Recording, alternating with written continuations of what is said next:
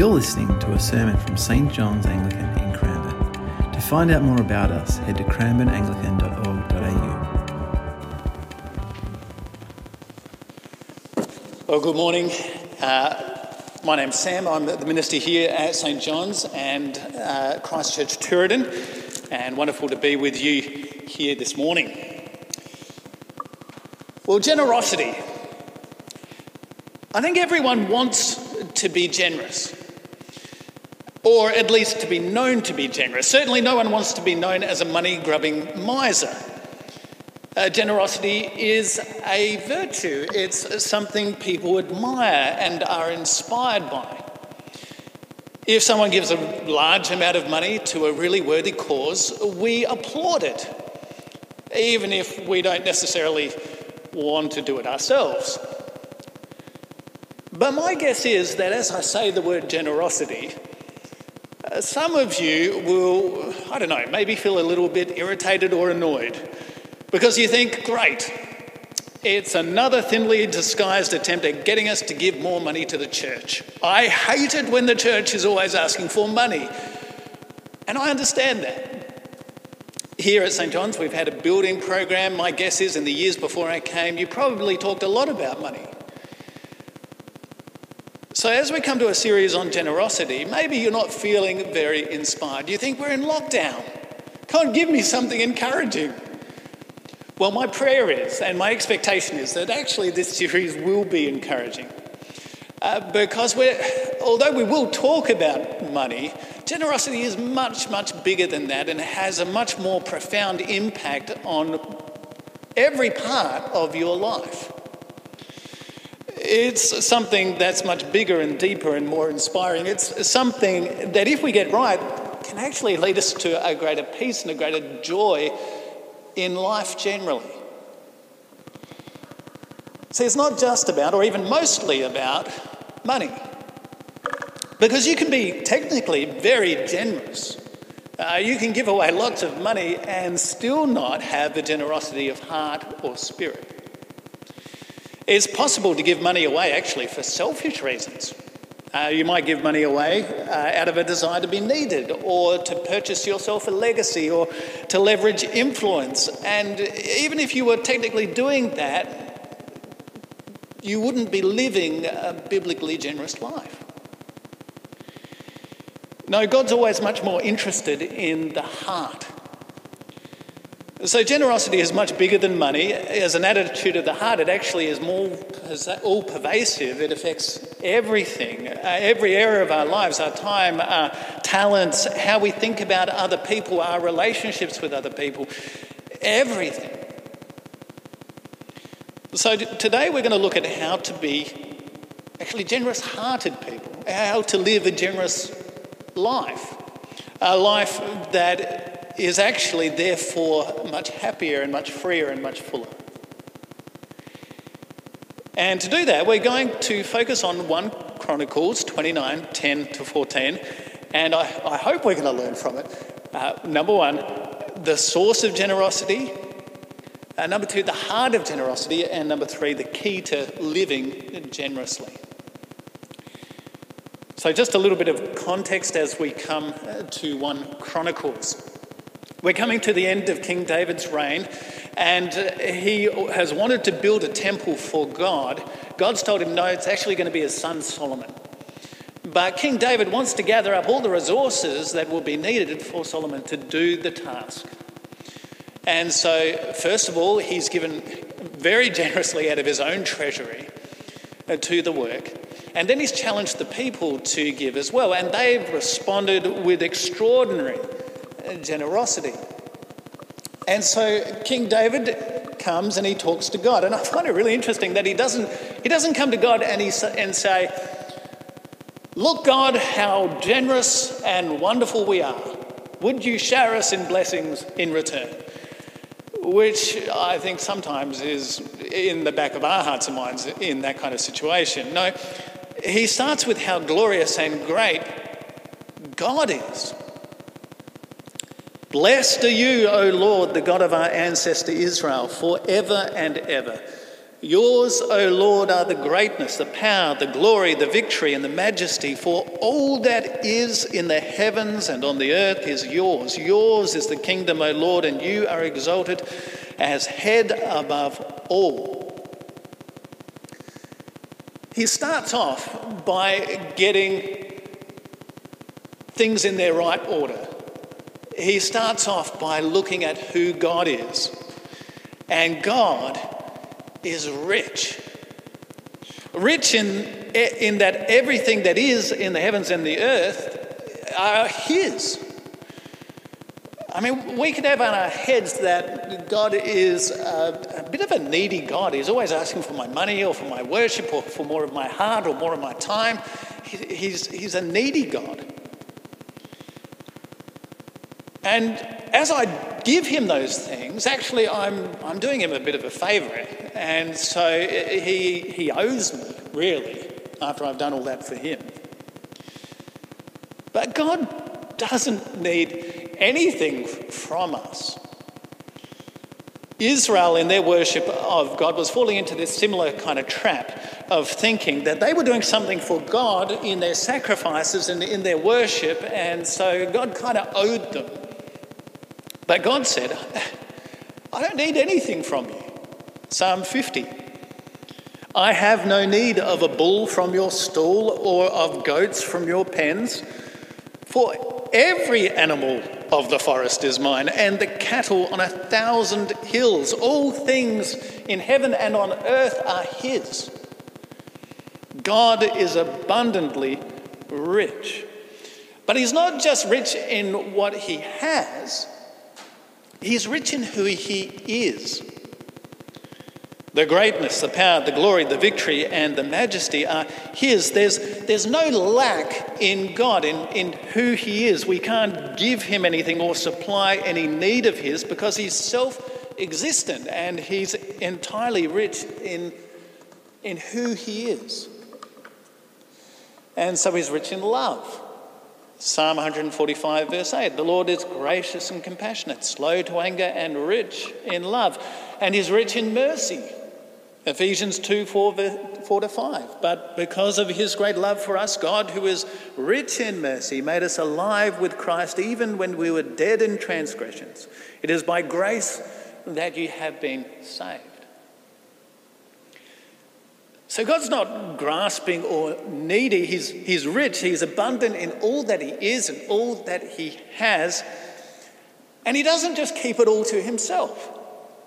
So 1 Chronicles 29, verse 12. Riches and honour come from you, and you rule over all. In your hand are power and might, and it is in your hand to make great and to give strength to all. God is rich. And he's not a miser. He's not the great Scrooge in the sky. He's giving. He's always giving.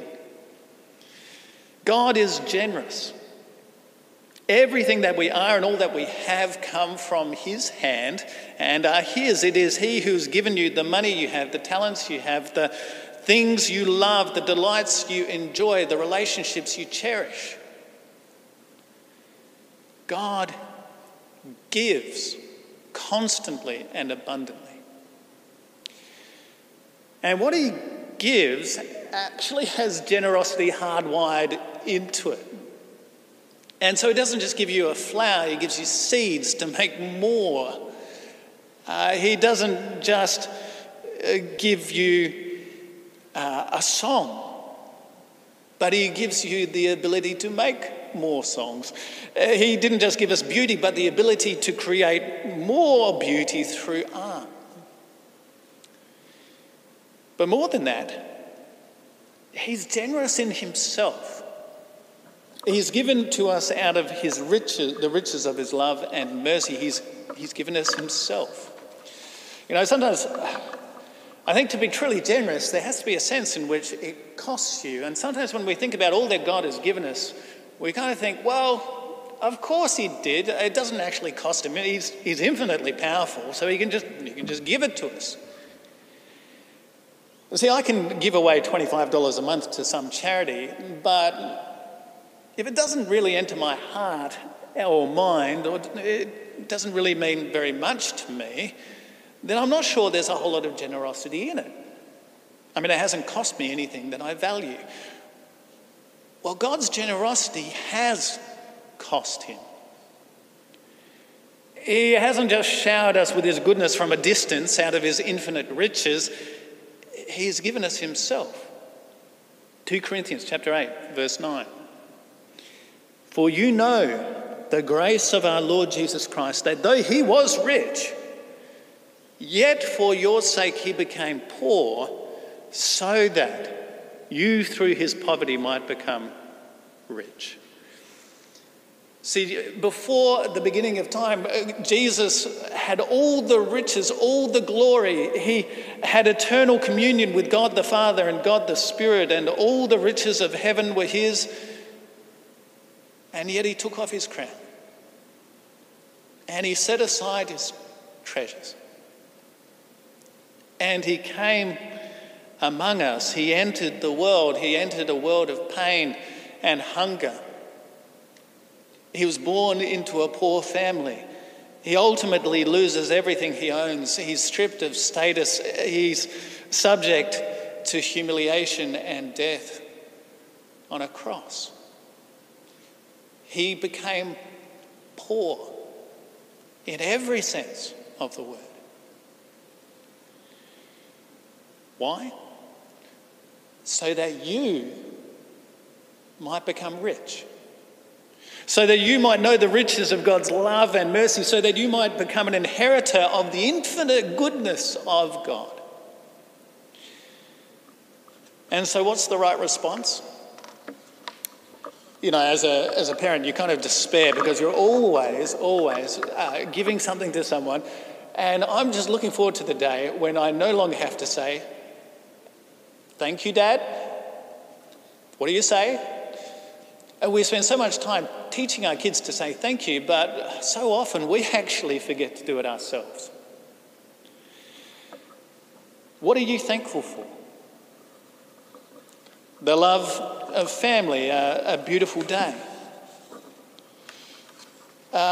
King David acknowledges that God is actually the source of all generosity. How does King David then respond? Verse 13, and now our God, we give thanks to you and praise your glorious name.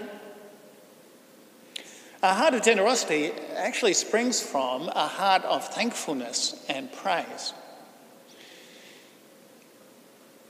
A generous person will be a thankful person.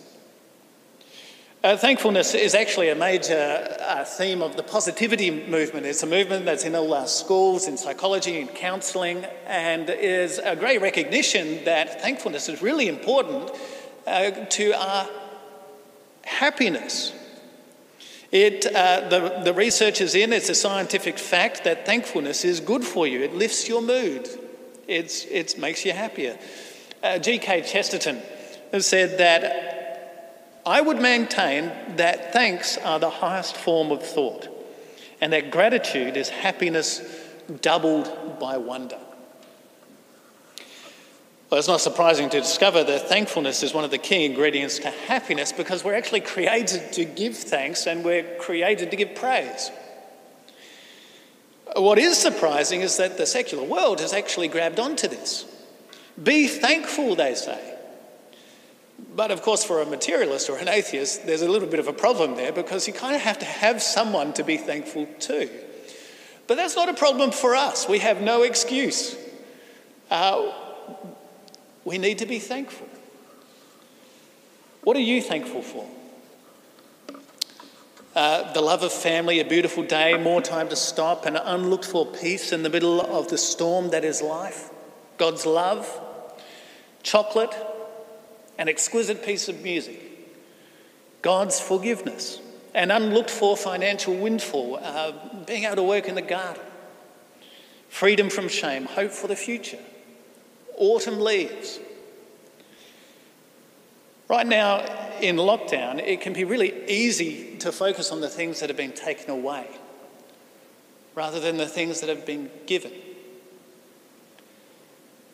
What are you thankful for? Because the first step towards a generous heart is to have a thankful heart.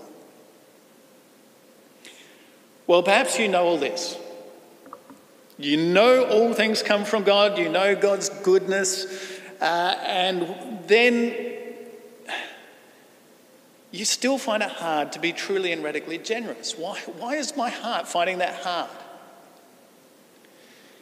I wonder if part of the answer is that generosity comes from a heart that's full, not empty.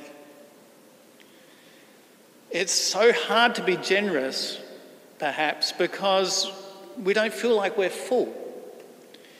And so we feel like we need to hoard and to grab because it always feels like it's all leaking away.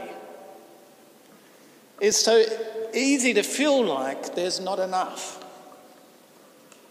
Not enough in you or of you or for you in life. There's never enough time or money or talent or energy or love or sleep. So often I know I feel like I'm living out of a lack. And when that's the case, it's incredibly hard to live generously. Because generosity comes from a heart that's full, not empty. So how do you be generous when there's not enough? You might be saying, God, look, I want to be generous, but I just don't know that I've got any more to give. Well, what's the answer? Well, I think the start of the answer is to recognize that while I don't have enough, God is enough.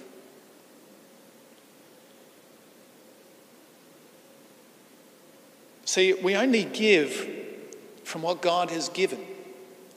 1 Chronicles 29, verse 14. But who am I, and what is my people, that we should be able to give this free will offering? For all things come from you, and of your own have we given you. See, the generosity that God calls for is God-given. What's generosity? Well, generosity is the overflow to others of God's goodness to us. It's the overflow to others of God's goodness to us. See, it's meant to overflow. It's meant to be a river, but I think so often we make it a dam, and our whole society actually teaches us to make it a dam, to be keeping it for ourselves, to be growing it for ourselves. See, God pours in his blessings, and so what often happens is we just increase the size of the dam wall, storing them up for a not-so-rainy day.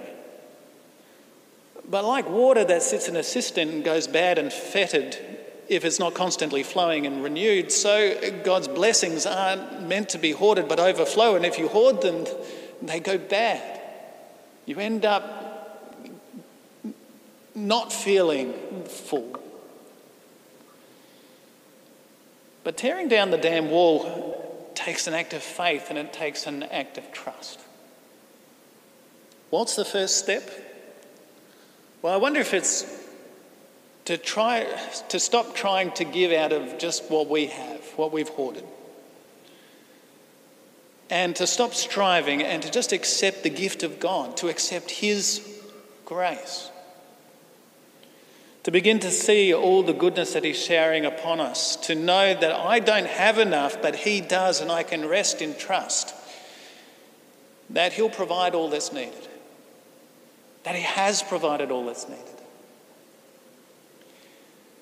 And then we can be freed, we can be liberated to actually be like our God, to be generous in the use of the things we own and the things we have, and generous in ourselves and in our relationship and in our time,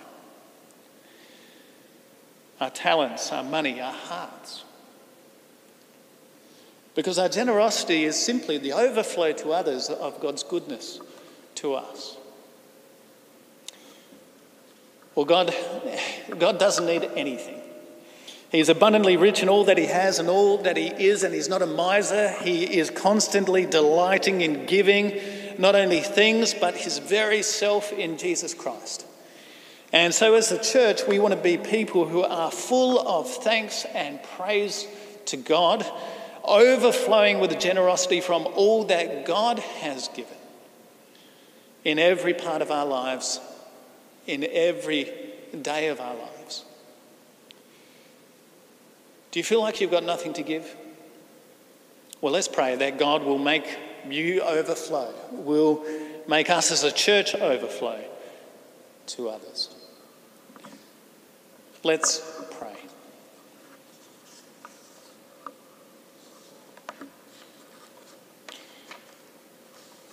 Our Lord and God, blessed are you, the God of our ancestor Israel, forever and ever. Yours, O Lord, are the greatness, the power, the glory, the victory, and the majesty, for all that is in the heavens and on earth is yours. Yours is the kingdom, O Lord, and you are exalted as head above all.